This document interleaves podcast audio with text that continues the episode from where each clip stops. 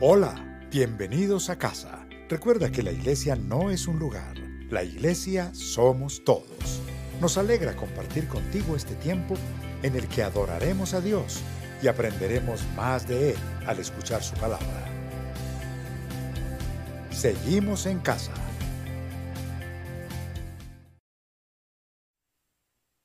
Hola, muy buenos días a todos. Estamos de nuevo con la preciosa oportunidad de compartir juntos la palabra de Dios y estar unidos como iglesia. Bienvenidos en este domingo. Tenemos una palabra de parte de Dios que va a fortalecer nuestra vida y que nos va a mostrar justamente ese propósito. Venimos hablando sobre cómo enfrentar las dificultades y hay un pasaje marco que nos ha servido que está en Primera de Pedro capítulo 5 versos 9 al 10. Quiero leerlo quiero pedirte además que prestes especial atención. No te vas a desconcentrar. Dile a la persona que tienes ahí al lado en tu casa, no me desconcentres, que voy a estar aquí atento a la palabra de Dios. Dice así el Señor, resístanlo, manteniéndose firmes en la fe, sabiendo que sus hermanos en todo el mundo están soportando la misma clase de sufrimientos.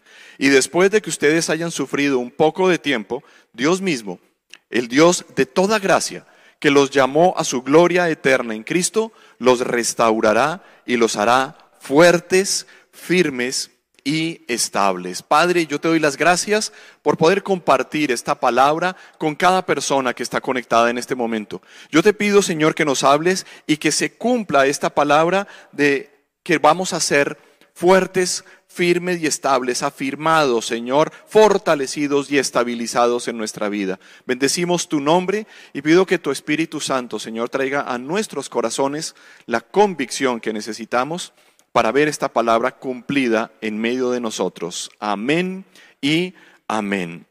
Les decía que venimos hablando recientemente acerca de cómo estamos enfrentando nosotros las dificultades y cómo estas son usadas por Dios para completar la obra. Estamos incompletos. Creo que todos podemos identificar que venimos eh, de una vida quebrada, unas vidas fraccionadas, fracturadas por diferentes circunstancias. Algunas personas tienen unas fracturas profundas, otras no tanto, pero en general el pecado fractura nuestra vida. Y cuando nosotros llegamos a Cristo, Él empieza a hacer una obra nueva. Sin embargo, tenemos que eh, renovar la manera como pensamos, tenemos que empezar a ver cómo la palabra de Dios empieza a darnos a nosotros herramientas, vida, el poder del Espíritu Santo a manifestarse para que nosotros vivamos de una manera diferente. Entonces, eso también tiene que ver con cómo enfrentamos las dificultades y cómo usa Dios esas dificultades eh, en medio de nuestras vidas, que es lo que les decía, venimos hablando. Entonces, de este texto vamos a seguir extractando algunas verdades. Lo primero es la posibilidad. Esto me encanta, porque nos habla de resistir. Dice, resístanlo. Viene hablándonos acerca del enemigo y nos dice que nosotros debemos resistirlo. Pero quiero hablar de la resistencia en general, porque cuando nosotros hablamos de resistencia, tengo que decir que no nos tenemos que resignar. Me gusta mucho eso porque eh, indudablemente no podemos vivir una vida como que así nos tocó vivir, es el curso eh, del destino que nos ha tocado, porque Dios es un Dios que cambia la historia. Y cuando vemos que Dios es quien cambia la historia, nosotros estamos viendo indudablemente que hay una posibilidad, y por eso tenemos que resistirnos. Si hay algo con lo que nosotros no nos debemos conformar y que Dios nos está hablando, que no debería ser así, resiste, resiste, resístelo, resístete a que eso no sea de esa manera. Estaba recordando algún libro que leí hace ya unos años de Ernesto Sábato, el gran escritor argentino, que se llama justamente La Resistencia. Tal vez fue uno de sus últimos, si no fue el último de sus ensayos. Y él eh, justamente nos dice en este diría yo, intento secular de hablar de las buenas noticias, nos dice, resignarse es una cobardía. Es el sentimiento que justifica el abandono de aquello por lo cual vale la pena luchar. Es de alguna manera una indignidad.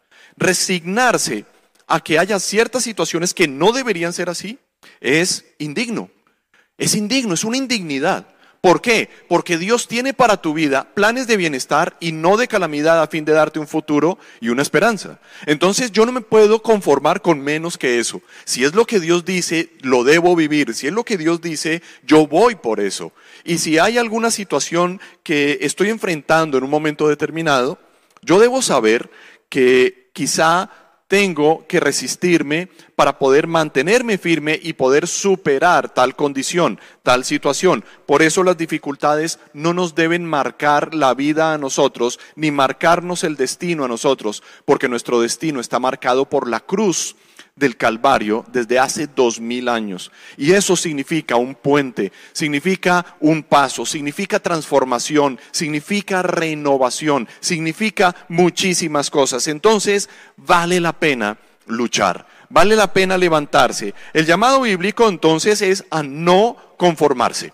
No nos debemos conformar, no tenemos que sucumbir frente a los problemas. Y hay muchos recursos bíblicos unidos, por supuesto, al poder del Espíritu Santo que nos animan a permanecer y a seguir adelante, a continuar. Entonces te quiero decir, no importa lo que estés viviendo, sigue adelante, continúa. Dios está contigo. Hay que permanecer, hay que eh, levantarse, hay que seguir adelante. Ahora, eh, resistir digamos, lo que significa ese, ese concepto clarísimo, es indudablemente oponerse con fuerza a algo, a alguna acción, incluso a alguna violencia. Algunas personas han sido violentadas emocionalmente, físicamente, agredidas, eh, laboralmente, y entonces se hace que eso pierda momentáneamente de pronto su confianza y que haga difícil tomar decisiones futuras. No tiene que ser así.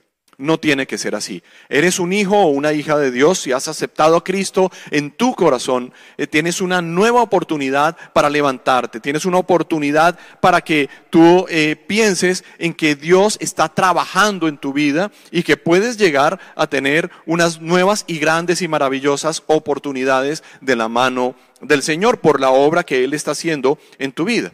Cuando estaba preparando justamente este sermón, estaba en el balcón de mi habitación, como estamos con trabajo en casa, entonces yo me hago en el balcón de mi habitación, tengo, alcanzo a tener vista al mar y por la altura del apartamento en el que nos encontramos, entonces eh, veo pasar todo el tiempo eh, pájaros. Y estaba viendo unos pájaros, unos carracos, estos son unas aves rapaces muy características de, de esta región, y tenían sus alas extendidas, no las estaban batiendo, simplemente las tenían extendidas porque había una fuerte brisa.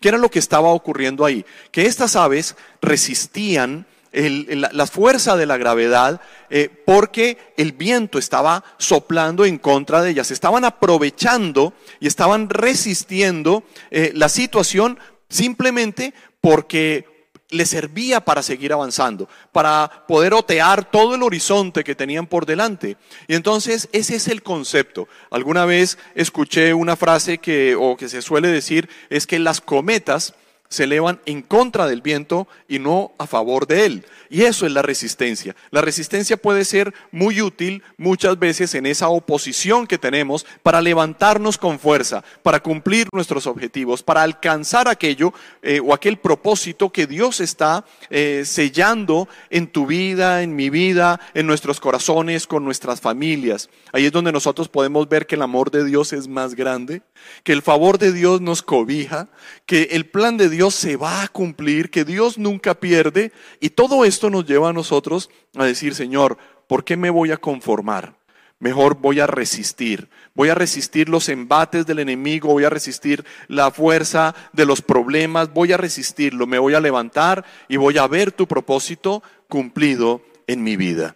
Eso es lo que nosotros tenemos que pensar en nuestro ejercicio de fe, en nuestro caminar cristiano. ¿Por qué?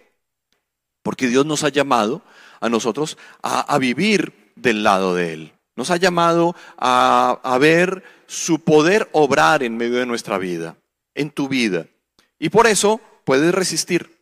Tienes el poder y la autoridad, además, dados por Dios para que resistas. No te conformes, no te conformes, sino mantente eh, viendo el cumplimiento de esa palabra en medio de tu vida. Resiste. Ahora, eh, es importante también entender que a veces las fuerzas no son muchas. Quizá nos estamos levantando de alguna situación y llega otra cosa y nosotros decimos, ¿qué vamos a hacer? Dios mío, no alcanzo. ¿Por qué otra cosa se está presentando en este momento? Y las fuerzas se nos agotan o nuestras emociones pueden estar viéndose minadas, afectadas de alguna manera qué hay que hacer. La palabra de Dios tiene respuesta para todo en tu vida, no te preocupes. Y esto es importante también que lo tengas claro. Entonces, aunque te fallen las fuerzas muchas veces, Dios nos habla, no solamente de, de, lo que Él nos brinda a nosotros, de su compañía permanente, del poder de su espíritu desatado, que con eso es suficiente, pero también pone alrededor de nosotros personas, el valor de la comunidad. Esto me gusta muchísimo, ¿sabes por qué? Porque nos dice en Eclesiastés capítulo 4, verso 12 lo siguiente, uno solo puede ser vencido, pero dos pueden resistir de nuevo la resistencia. La cuerda de tres hilos no se rompe pronto. Ahí está. Fíjate que dice uno solo eh, puede tener problemas, eh, puede ser vencido. Dos pueden resistir. Pero la cuerda de tres hilos, y nos está hablando de un tercero que aparece ahí. Ese tercero es Dios mismo. Dios mismo. Y Dios pone también, entonces, o nos deja ver a través de su palabra, que nosotros podemos luchar solos y sufrirlo. O compartir cargas y vencer. El mensaje es resiste, resiste. Ahora, ¿cómo resistir? ¿Qué necesitamos? Sigamos avanzando. Necesitamos la acción. Aquí nos sigue diciendo el pasaje de Primera de Pedro 5, manteniéndose firmes en la fe. Qué maravilloso esto, porque nos está diciendo que nosotros no tenemos que hacer unos grandes esfuerzos, no tenemos que mentalizarnos, no tenemos que atraer energía, no tenemos que hacer nada de ese tipo de cosas. Lo que nos está diciendo es, mantente firme en la confianza. Cree, cree nada más. Ustedes recordarán que en el Evangelio muchas veces Jesús eh, le decía a la gente, cree nada más. Cree y verás la gloria de Dios. Cree nada más. Cree en Él. Cree, cree, cree. Confía confía, manténganse firmes en la fe. Y entonces esta acción de mantenerse firme en la fe, eh, indudablemente también nos presenta dos consideraciones. Fíjate esto, dos consideraciones. La primera, identificar la necesidad. Debemos identificar que hay una necesidad en nosotros de mantenernos, ¿sí? Necesitamos la firmeza en la fe. No debemos andar solos, debemos confiar en Dios. Los tiempos no están siendo tan buenos para muchos. En estos días veía cómo en Barranquilla se está disparando de nuevo, casi que se está duplicando eh, los contagios. Y esto no es bueno no es bueno y no podemos pensar que esto ya se superó, esto no se ha superado. Nosotros debemos saber que la pandemia permanece, el virus permanece, hay mutaciones, que no tenemos que vivir amedrentados ni asustados, pero tampoco ser temerarios y salir a retar un virus. Lo que nosotros tenemos que hacer es ser conscientes y ser consistentes. Tenemos que eh, mirar que hay una responsabilidad que tenemos todos individualmente, que es una responsabilidad colectiva también que como sociedad, que como iglesia, que como personas, como familias, todos tenemos esa responsabilidad y nos debemos cuidar.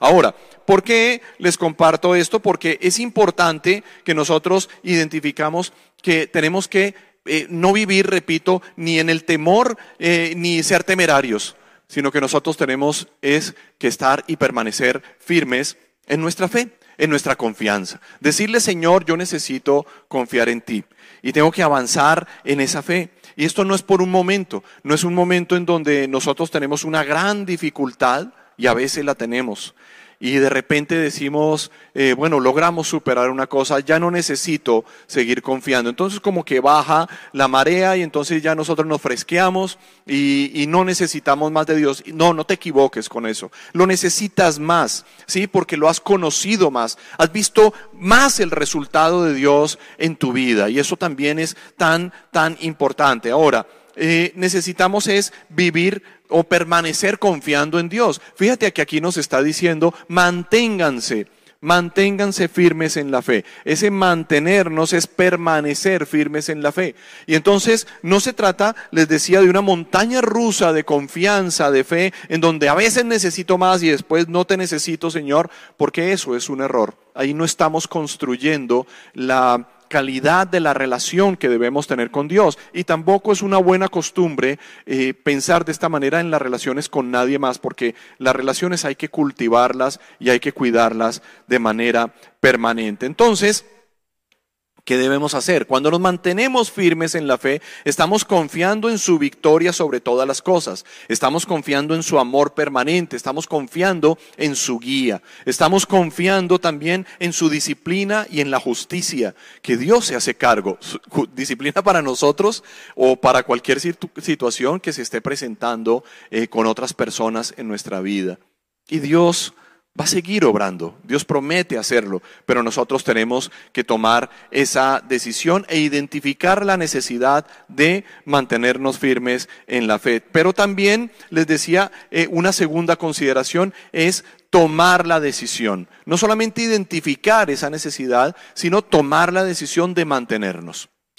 Básicamente, eh, cuando hablamos de la palabra mantener, Piensa en esto, biológicamente, ¿qué significa? Biológicamente mantener una vida y como estamos hablando de nosotros, la iglesia es un organismo. Cuando nosotros hablamos de la iglesia no estamos hablando de una organización, estamos hablando de un organismo. Y tenemos que pensar en la iglesia en términos orgánicos, porque la palabra de Dios justamente nos dice que nosotros somos el cuerpo de Cristo. Y entonces cuando hablamos del cuerpo tenemos que hablar de biología. Y biológicamente mantener es proveer el alimento necesario. Esto me gusta mucho, ¿sabes por qué? Porque la palabra de Dios nos dice que la fe hay que alimentarla. ¿Sí? La fe no es algo que nosotros llegamos a un estante y decimos, dame un poco de fe, dame un poco de amor y hoy necesito paciencia. Y me visto con eso, me voy a vivir, llego en la noche, me quito la, la paciencia y la guardo de nuevo en los anaqueles. No, no es así. La fe la tengo que alimentar. ¿sí? Creo que nuestros eh, deseos de estar firmes en la fe son importantes. Y estamos conectados eh, a, este, a esta palabra porque queremos alimentarnos, ¿sí? Y tenemos el deseo de crecer, el deseo de aprender, pero no es suficiente. No es suficiente porque en el camino de la fe no depende solamente de nosotros, dependemos indudablemente del Dios que todo lo puede. Y por eso nosotros tenemos que vivir buscándolo. ¿Qué dice Dios? ¿Cómo obra Dios? ¿Qué me enseña Dios hoy? ¿Qué principio tengo eh, el de, Dios para mi vida, para aprender, para vivir hoy, para eh, caminar hacia el propósito? Si hoy me estoy acercando al propósito de lo que Dios quiere hacer en mi vida o me estoy apartando o me estoy durmiendo con eso.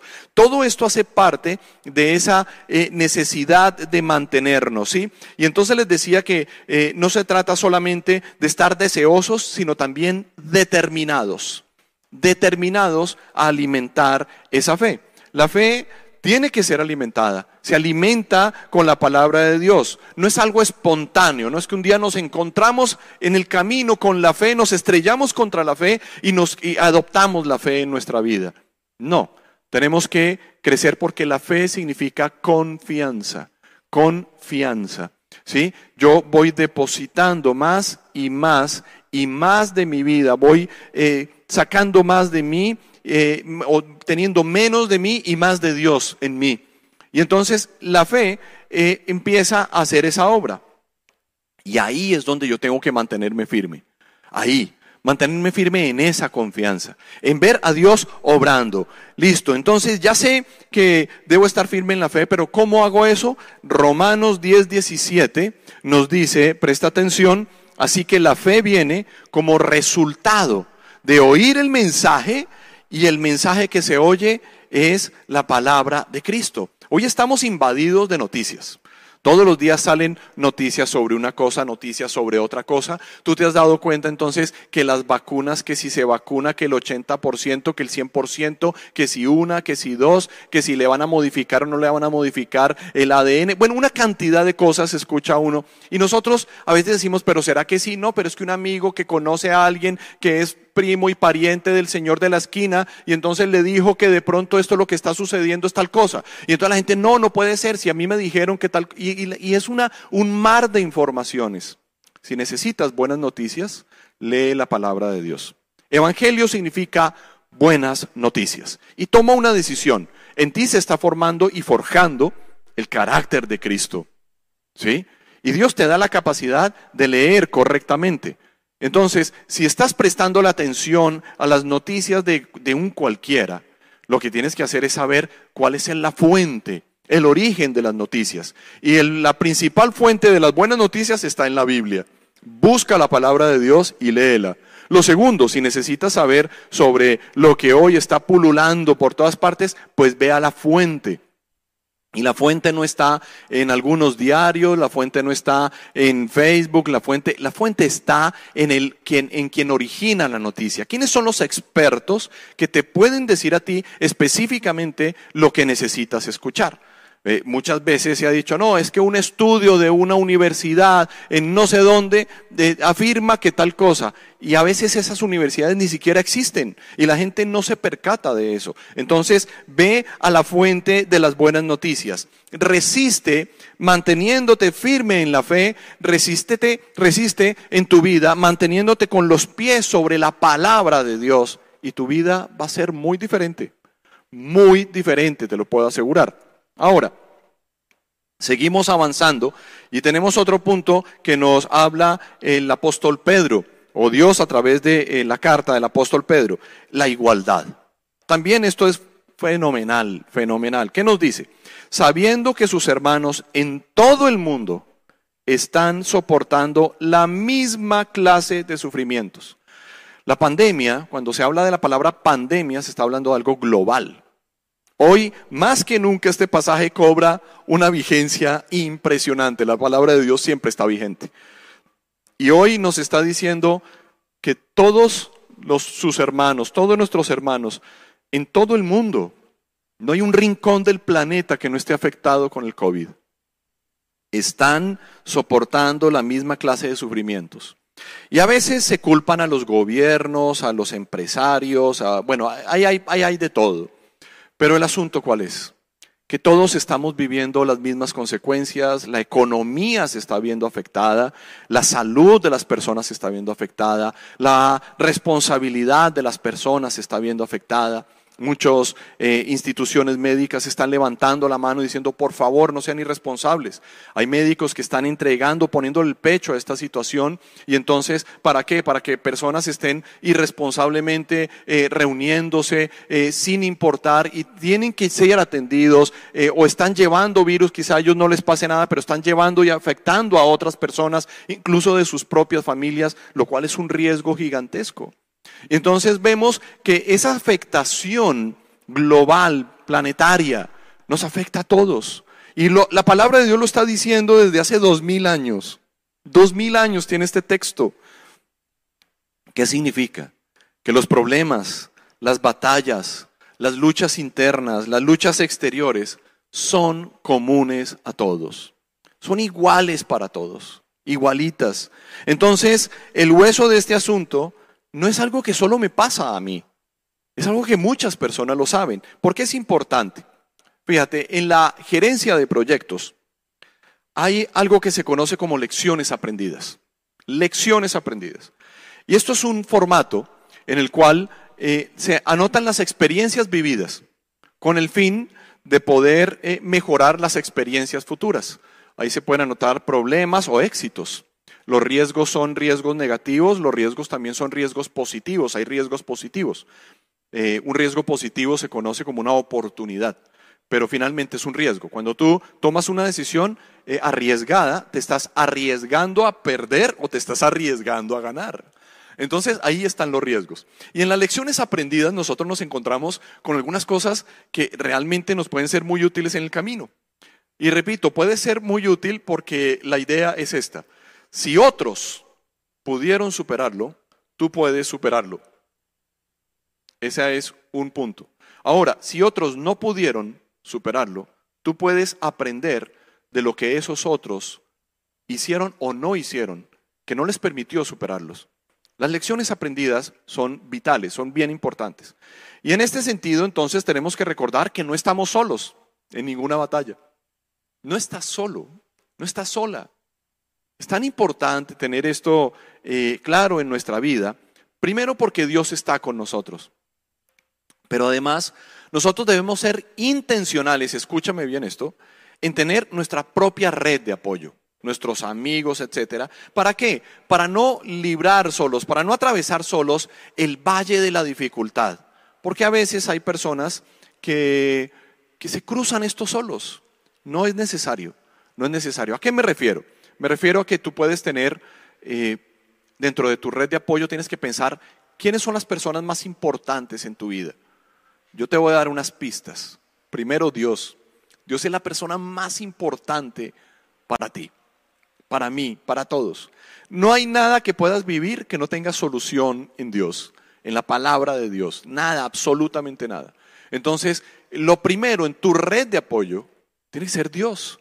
Señor, te necesito. Oración, la oración es fundamental, ¿sí? Buscar a Dios, levantarte en las mañanas va a reducir considerablemente los niveles del estrés. Y esto estamos hablando de los productos químicos que tu cerebro está emanando y que cuando te levantas y comienzas a pensar en problemas, inmediatamente comienza a bombear, a mandar una cantidad de información y de conexiones desde, desde toda tu, tu instalación eléctrica interna en donde manda unas señales para que tú te pongas alerta y te levantes y eso comienza a generar opresión en tu vida. Entonces cuando te levantas y pones tu día en las manos del Señor, eh, Dios empieza a hacer una obra. Te levantas y le mandas una señal a tu cerebro en donde le estás diciendo, cerebro tranquilo, corazón tranquilo, eh, vamos bien, el Señor ya, tiene en sus manos nuestra vida, nuestro día, nuestras dificultades, nuestros problemas, eh, nuestros pensamientos, ya los tiene en su mano. Entonces, vamos bien. Lo segundo, tu familia. Tenemos a Dios en nuestra red de apoyo. ¿Tienes a tu familia en tu red de apoyo? ¿Sabes quiénes son tu familia? La gente que más te ama.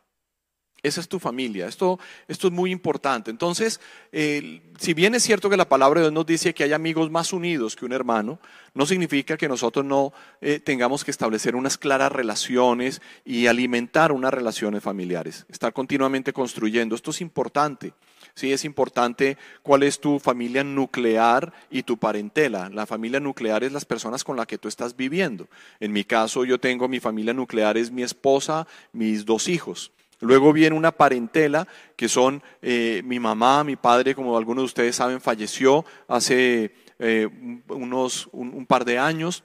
Y, y, tenemos también que están mis suegros que viven al lado de nosotros. Es una bendición poder contar con ellos. Y tenemos también nuestros hermanos, cuñados, nuestros sobrinos, sobrinas, una gran cantidad de personas en la familia que además tienen maravillosas experiencias que pueden compartir con nosotros. Luego tienes eh, también dentro de tu red, puedes tener amigos, socios o colegas, fundamental fundamental porque son personas que están a la par tuyo y que pueden estar viviendo eh, o experimentando situaciones similares. Y algunos de ellos pueden estar compartiéndonos a nosotros acerca de lo que vivimos. Entonces hay que saber con quién compartir las cosas, por supuesto. Pero también en tu red de apoyo deberías tener personas que son modelos modelos, personas que son expertos, que saben de algo, ¿sí? esas personas que han manejado y te puedes tener diferentes modelos, no tienes que conocerlos, pero puedes leer, hoy puedes eh, entrar a YouTube, a sus canales, cómo resuelven, cómo han hecho, qué dicen los expertos en este tipo de cosas, eh, personas con quienes me identifico eh, definitivamente con ellos y que me pueden ayudar en ese ejercicio de poder avanzar. Pero también están los mentores. Eh, un mentor es un consejero experimentado con quien tú puedes hablar. Y entonces esto no es para estar hablando mañana, tarde y noche, sino que de repente puedes recopilar una gran cantidad de información, tener unas inquietudes acerca de esto y llamas a esa persona y le dices, mira, estoy teniendo esta situación, ¿qué opinas? ¿Cómo la ves? Eh, ¿qué, ¿Qué me puedes aconsejar? Y entonces el mentor seguramente te va a dar unos lineamientos, no para decirte lo que tienes que hacer, sino para hacerte reflexionar sobre las decisiones que puedes tomar. Y ya tu responsabilidad es tomar esas decisiones. Pero son ejercicios fundamentales para poder tener diferentes puertas que Dios pone delante de ti en esa red de apoyo y por supuesto también aquí cuando hablo de amigos, socios o colegas, eh, hay una red de apoyo fundamental dentro de la iglesia que es los grupos pequeños. Si tienes un grupo pequeño, eh, por favor, trata de que tu grupo pequeño sea un lugar muy seguro. Pon de tu parte para que ese sea un lugar supremamente seguro. Si no lo tienes, ármalo o conéctate con un grupo pequeño, porque ahí vas a tener unas relaciones estables que te van a ayudar también en buenos momentos y también en los momentos que son regulares. Pero sigamos avanzando. Lo que quiero decir es, no puedes quedarte callado. No te quedes callada, no te quedes callado, habla. Si no estás enfrentando una dificultad en este momento, pero alguien cercano está en problemado, puedes ser empático y ayudar. También es otra opción. Ahora, ponerte en los zapatos de esa persona y proveer ayuda, servir. Servir va a ser muy útil. No es solo ofrecerse, no. Si algún día necesitas algo, me ayudas. Porque a veces ese tipo de cosas no terminan en nada y a veces es también más eficaz, más eficiente, es ayudar en ese momento, inmediatamente. ¿Cómo puedes colaborar? Es movilizarse a ayudar. ¿Hasta dónde? Hasta donde tú puedes. No puedes ir más allá de lo que puedes hacer simplemente. Ahora, en comunidad el poder de servir y ayudar se magnifica. Cuando nosotros recibimos ayuda de, un, de, una comunidad, de, nuestra red de apoyo, la iglesia, la familia, eh, etcétera, eh, nosotros vemos cómo, cómo es más fácil resolver las cosas. Y de pronto, si nosotros vamos solos, esto va a ser muy demorado, pero si hay tres, cuatro, diez personas que conocen de la situación y que nos pueden colaborar, lo resuelves en un día lo que pudiste haberte demorado en meses haciéndolo solo. Mira lo que dice la Biblia que siempre es útil y siempre es poderosa. En 1 Corintios nos dice, en, en el verso 12, capítulo 10, verso 12 al 13, lo siguiente. Por lo tanto, si alguien piensa que está firme, tenga cuidado de no caer. Ustedes no han sufrido ninguna tentación que no sea común al género humano, pero Dios es fiel. Qué maravilloso esto. Dios es fiel y no permitirá que ustedes sean tentados más allá de lo que puedan aguantar. Más bien, cuando llegue la tentación, Él les dará también una salida a fin de que puedan resistir, resistir. Si estás batallando, habla, ora, empieza a hablar orando. Y luego habla con tu red de apoyo, habla con tus cercanos, habla con tus equipos, habla con los tuyos, habla con ellos. ¿sí? Busca consejo, busca ayuda, busca entender, busca comprender, busca aprender. Es fundamental. Gálatas capítulo 6, verso 1 al 2 también nos dice, hermanos, si alguien es sorprendido en pecado, ustedes que son espirituales, deben restaurarlo con una actitud humilde, pero cuídese cada uno porque también puede ser tentado. Ayúdense unos a otros a llevar sus cargas y así cumplirán la ley de Cristo. Y aquí te quiero decir algo. Si otro está batallando, habla. Si tú estás batallando, habla. Lo importante es tomar acciones. Lo importante es eh, no quedarse estancado, no quedarse eh, metido dentro de un pozo de dificultad, de emociones. No, hay que salir adelante. Hay que apoyarse y seguir. Otro punto, y ya estamos terminando con este, es lo inevitable. Lo inevitable. Estamos en eh, Primera de Pedro, capítulo 5. Y mira lo que nos dice aquí este verso. Y después de que ustedes hayan sufrido un poco de tiempo, Dios mismo, no es cualquiera, Dios mismo, el Dios de toda gracia que los llamó a su gloria eterna en Cristo, los restaurará y los hará fuertes, firmes y estables. Me gusta tanto esto. Lo, vivo recordando, lo vivo recordando. Lo he compartido mucho, eh, tal vez en el último mes. Muchas veces no se puede evitar el dolor, eh, pero tampoco lo debemos desaprovechar. No desaproveches, no desperdicies el dolor. Esto lo aprendí hace ya un tiempo. No lo desaproveches. El dolor puede ser muy útil, lo hemos visto recientemente. Puede ser muy útil. Si pasamos por el dolor, podemos capitalizar eso no para vivir, eh, como se dice, lamiéndonos las heridas, como lamentándonos de lo que nos tocó vivir, preciso me tocó a mí, mire que al otro no le ha tocado y esto siempre me pasa, al único que me pasa. No, no se trata de eso. Cuando hablo de capitalizar el dolor, hablo de pararnos sobre el dolor y poder levantarnos, poder saber que Dios hace nuevas todas las cosas y que nosotros tenemos la oportunidad de ser y que Dios puede usar, no sé cómo lo hace, pero Él es el experto en eso, mi trabajo no es, no es ese, es el trabajo de Dios, es eh, Dios va a hacer algo con ese dolor para hacer de nosotros la persona que Él quiere que seamos, la persona que podemos ser, que estemos como Dios quiere que seamos, fortalecidos como Él nos creó, ¿sí? No, no desbaratados, no desajustados, no tristes, no amargados, no temerosos, sino afirmados, alegres, vitales, eh, que nosotros nos, nos mantengamos enfocados. Y todos pasamos por eso. Creo que ustedes que me están viendo y que me están escuchando se pueden identificar con eso. No sé si te identificas, pero yo sí me identifico.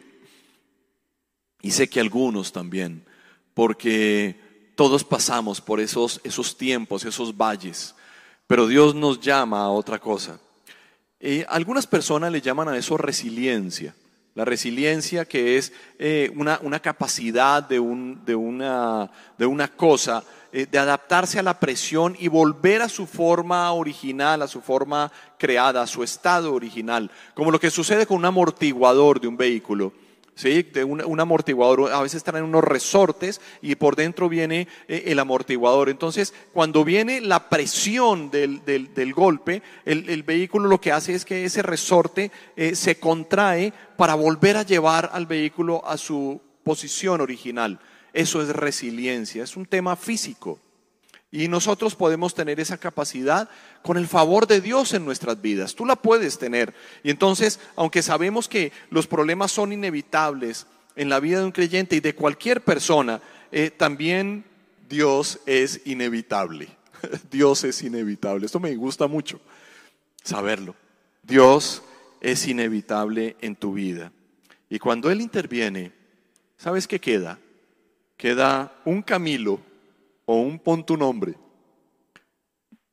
restaurado, fuerte, firme y estable. Qué maravilla esto.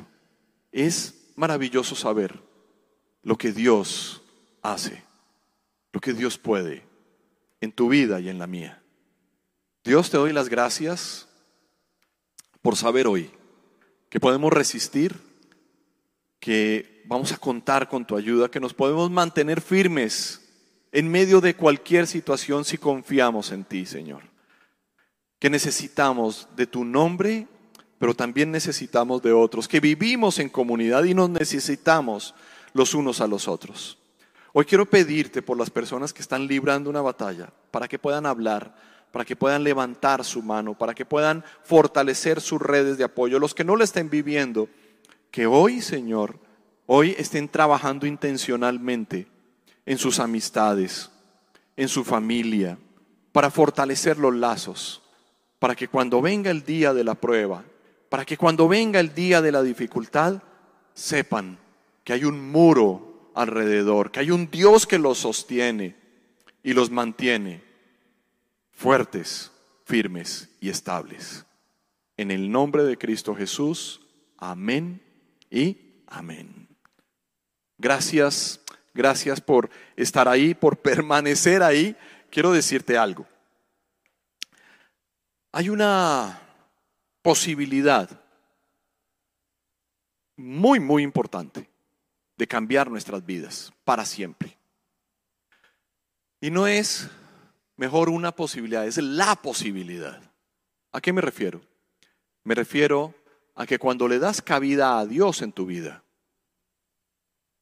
todo cambia. Yo hice una oración para entregarle mi vida a Cristo el 7 de septiembre de 1988. Llevo la mayor parte de mi vida ya conociendo de Dios. Y te tengo que decir algo. Jamás he sido defraudado por Dios. Jamás. Yo he defraudado a muchas personas. Muchas personas me han defraudado a mí. Bueno, tampoco, muchas. Pero, pero sí, sí he sido defraudado. Pero Dios jamás me ha defraudado. Todo lo que Dios ha dicho, lo ha cumplido. Y quedan muchas cosas que no he visto su cumplimiento. Y lo voy a ver, porque Dios no miente. Por eso te quiero pedir que hoy le entregues tu corazón al Señor. Si estás aquí pasando de pronto por primera vez, o alguien te va a enviar este, eh, compartir este video, te pido que simplemente donde estás, en la intimidad de tu corazón con Dios, cierres tus ojos y hagas esta oración diciéndole al Señor lo siguiente. Padre, te necesito. Te necesito en mi vida. Por eso abro la puerta de mi corazón y te recibo como mi Señor y mi Salvador. He tomado decisiones de pensamiento, palabra, acciones, omisiones, que me han llevado a tener muchos problemas, pero hoy los traigo ante ti para empezar de nuevo. Dame todo el poder de tu Santo Espíritu. Hoy acepto y creo la obra de Jesús en la cruz hace dos mil años por mí, para darme una vida nueva.